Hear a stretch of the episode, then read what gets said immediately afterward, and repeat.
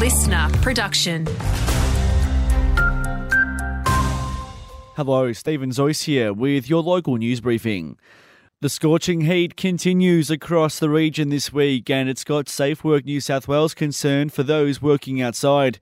Griffith is headed for a top of 40 degrees today, climbing to 43 again by Wednesday.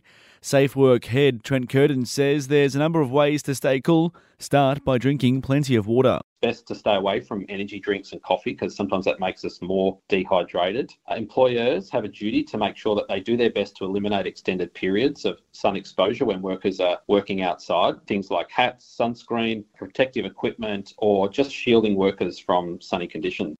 Farming groups have slammed Canberra, saying a decision to rush through a deal on the closing loopholes bill on the last sitting day will have an impact on farmers using labour hire, like many of our fruit and veg growers across the region. Workforce spokesperson with the National Farmers Federation, Tony York, says it'll mean more cost and more paperwork.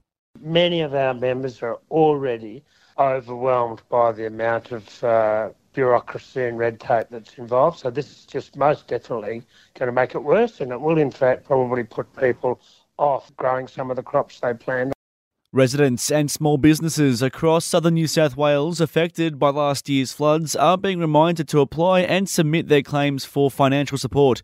It comes as the deadline looms. December 15 is the closing date for all inquiries. And the next batch of police recruits are setting their new boots on the ground today.